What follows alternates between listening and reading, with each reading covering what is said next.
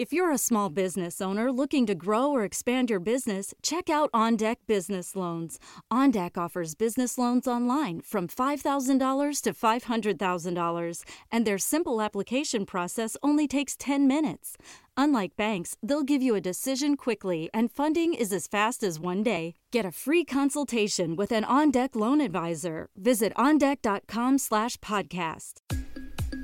This is the Customer Equity Accelerator. If you are a marketing executive who wants to deliver bottom line impact by identifying and connecting with revenue generating customers, then this is the show for you. I'm your host, Allison Hartsoe, CEO of Ambition Data. Each week, I bring you the leaders behind the customer centric revolution who share their expert advice. Are you ready to accelerate? Then let's go. Welcome, everyone. Today's show is about how to manage the massive fabric of customer data and other data sources. And to help me discuss this topic is Bob Page. Bob is now the Chief Product Officer at Neebo, which is a creation from Datameer. Bob has been on the show before talking about analyzing massive data sets while he was at Yahoo, eBay, and Hortonworks. Bob, welcome to the show. It's great to have you back. Thank you, Allison. It's good to be back. So, we have seen lots of different data companies come out. We've seen lots of different tools just exploding across the market. Can you tell us first a little bit about the challenges you experienced as you're using those tools at previous companies and why something different might be relevant today? Well, you know what? If you look at your analytics maturity model, I've been in all those pits of despair, right? So, when I think about explosion of data and how to solve that, how to tame it, a number of years ago, many people thought, well, we'll put it in a data warehouse. And then unstructured data came along and, oh, maybe we'll put it in Hadoop and we'll create a big data lake where we put all of our data and we'll be able to manage it there. And what you ended up with was a lot of systems and a data lake too. And so I would say that a lot of people got a lot of value out of the data lake, but it wasn't necessarily the thing that was going to solve all the problems. Part partially because the data is everywhere and it keeps on coming in from different angles, but partially because if you think in a broader sense about trying to wrangle all the assets in your environment that have to do with analytics, it's not all just data. But you have you have code, right? You have models that have been developed or snippets of SQL or any number of other pieces of code. Like tribal knowledge or things that are residual across the organization. Yeah, I mean I remember we do these analyses and then someone would come back and say, when you did this analysis, say some clickstream type things, did you filter out robots? And the analyst would say, oh, uh, I don't think so. The table I use already have robots filtered out, or does that code I need to add? And oh, well, here's a snippet you can add in your analysis. Oh, okay, I'll sort of rerun it. So some of that is about documentation, some of it is about do I am I using the right data, and some of it is about am I using the right code. So the analyst has the habit of going around and around and around as they gradually refine define what it is that they're pulling from and how clean that data source is or how correct it is. Yeah, are they using the right one? Is it the trusted one? Are they using the right code to get at it? A lot of times there's, well, there's documentation, wiki somewhere that describes this, or I know someone in my organization or has already done this, is an expert in whoever owns this table or who's done, you know, say a CLV analysis in another department and I want to leverage their experience. So add to that, I read in uh, Mary Meeker's report in 2017, her internet report, that the average enterprise marketing organization has 91 SaaS applications that they use. Wow. This is average. And this was two years ago. So I suspect it's larger now. Now, to be fair, some of those are not strictly around analytics. They're Skype or Box or any number of other things. But the fact remains that there's an explosion of applications that every department needs to use, not just marketing, uh, HR and finance and engineering and IT and you go down the list. Those all contribute to, in one form or another, what I would generally call assets that have to do with how analysts are going to get their job done. They need to log into Google Analytics and do some work there. They need to go over to HubSpot or Salesforce, that you name it, right? There's a whole lot of different tools that we're using these days. And it's not just a clean, oh, everything's in a database somewhere. Yeah. And I think what's interesting about what you're saying too is, well, we all talk about blending the data together, but the idea of there's this tweak of the data data and that tweak, like in the robots example, sometimes you do want to include robots if you're trying to see where there's a lot of noise coming from or is that driving up your IT costs. And sometimes you don't want to include it for the purposes of analysis.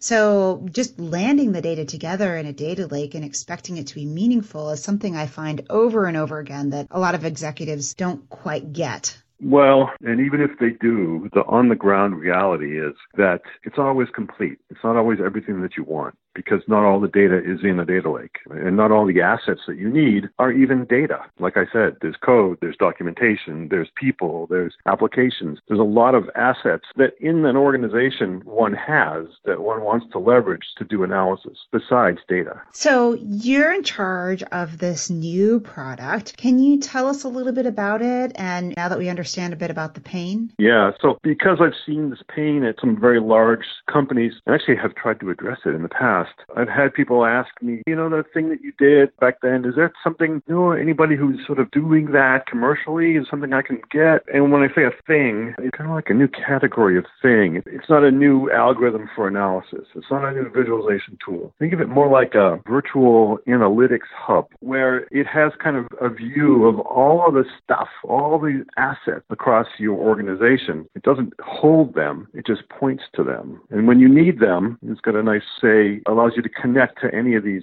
analytic sources to be able to find them, discover them, if you will, combine them when you need to, and then publish them back out and do it all in sort of a collaborative way. And what is the significance of it being a pointer versus hauling it all in and blending it together? Well, if what you have instead of all the data in one place is the metadata of that stuff, then you're able to go get the data where it lives when you need it and not continually push it out to a central location like a data lake. Well, and I imagine as you have more and more data, that becomes almost like you don't have enough hours in the day to get it there? Partially true. Yep. I mean, if you have a data lake and it has all the stuff that you need, then great. But even if you had a data lake and it has absolutely everything you need and you're not storing anything anywhere else, including on your laptop or anywhere else, then you still have other applications you need to get to. You still have documentation about best practices of how one does work around analytics. You still have people in your organization who are experts in different areas. And you're not putting all those in a data lake. So you still need some way to sort of know that they exist, index them, and be able to search for them, access them, and then pull them in as necessary. So could this be something like videos and PowerPoints and wikis? And I mean, we're really talking about not just structured data, clearly. No, we're not. I mean, you shouldn't think about this as focused on data assets alone. It's, it takes a broader view of all the things in your organization that you would consider an analytic asset.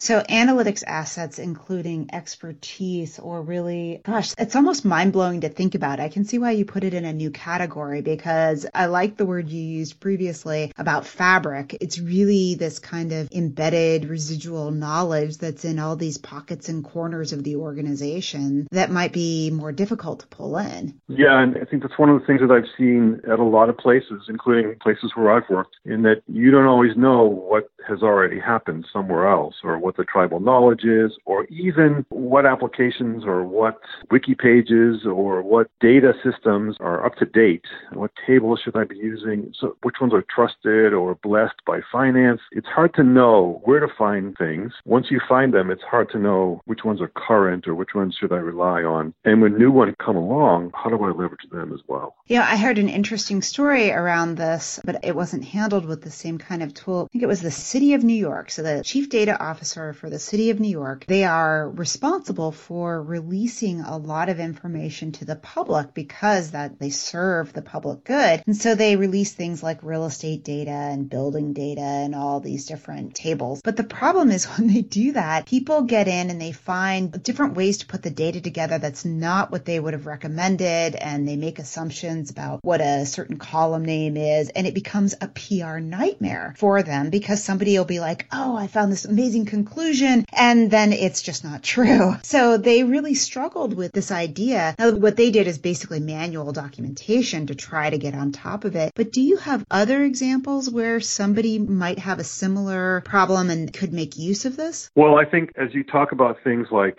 building a data culture or being more data centric in an organization, that usually leads to this idea of data democratization. Let's let everybody be data citizens. Let everybody have access to all the data and then do with it what they will. But the problem is exactly what you described. If you don't understand where the data came from, how it's generated, what it means, what's missing from it, et cetera, et cetera, you end up potentially using it in the wrong way. So having a great library in R, for example, for manipulating the data and generating insights and doing regression and all that doesn't help any of that, right? The data is still what it is. So yeah, so having some context around the data is really, really helpful. Is it helpful for specific situations? Like, do I have to be a big enterprise that really has this data democratization problem? Is that that where Neebo really fits? I don't know if it's really big, but I would say it's not the sort of Joe's Pizza probably doesn't struggle with this necessarily. But once you get to a place where you've got more than a handful of people using, trying to do analytics, or you've got more than a few places where your data lives, or you've got more than a few applications that you're using that are starting to either generate insights in one form or another, could be graphs on the screen or data exports that they make available or whatever. Once you start to get more and more of these assets available, and I include the analysts here as assets for the purposes of our discussion, it starts to get complicated. And so having some way to find it, catalog it, document it, combine it, and do it all sort of in a collaborative way becomes really important. But I haven't heard you say you need to write it or hit it with Python or SQL or any kind of, like I have to be a coder to understand or pull in this information. Is that right? You don't have to be a Well, you don't. So this is really for the business analyst. It's for somebody who they know how to get their job done, but they need an assist to find these assets, potentially combine them uh, to create new assets, publish them, and do it in a collaborative way. So this system itself is that we're building is cloud native, SaaS solution. So it's easy just to log in and then you can connect to whatever analytic assets that you currently have access to. It respects all the source systems. It doesn't do anything on the secure side that would undermine any security that's currently in place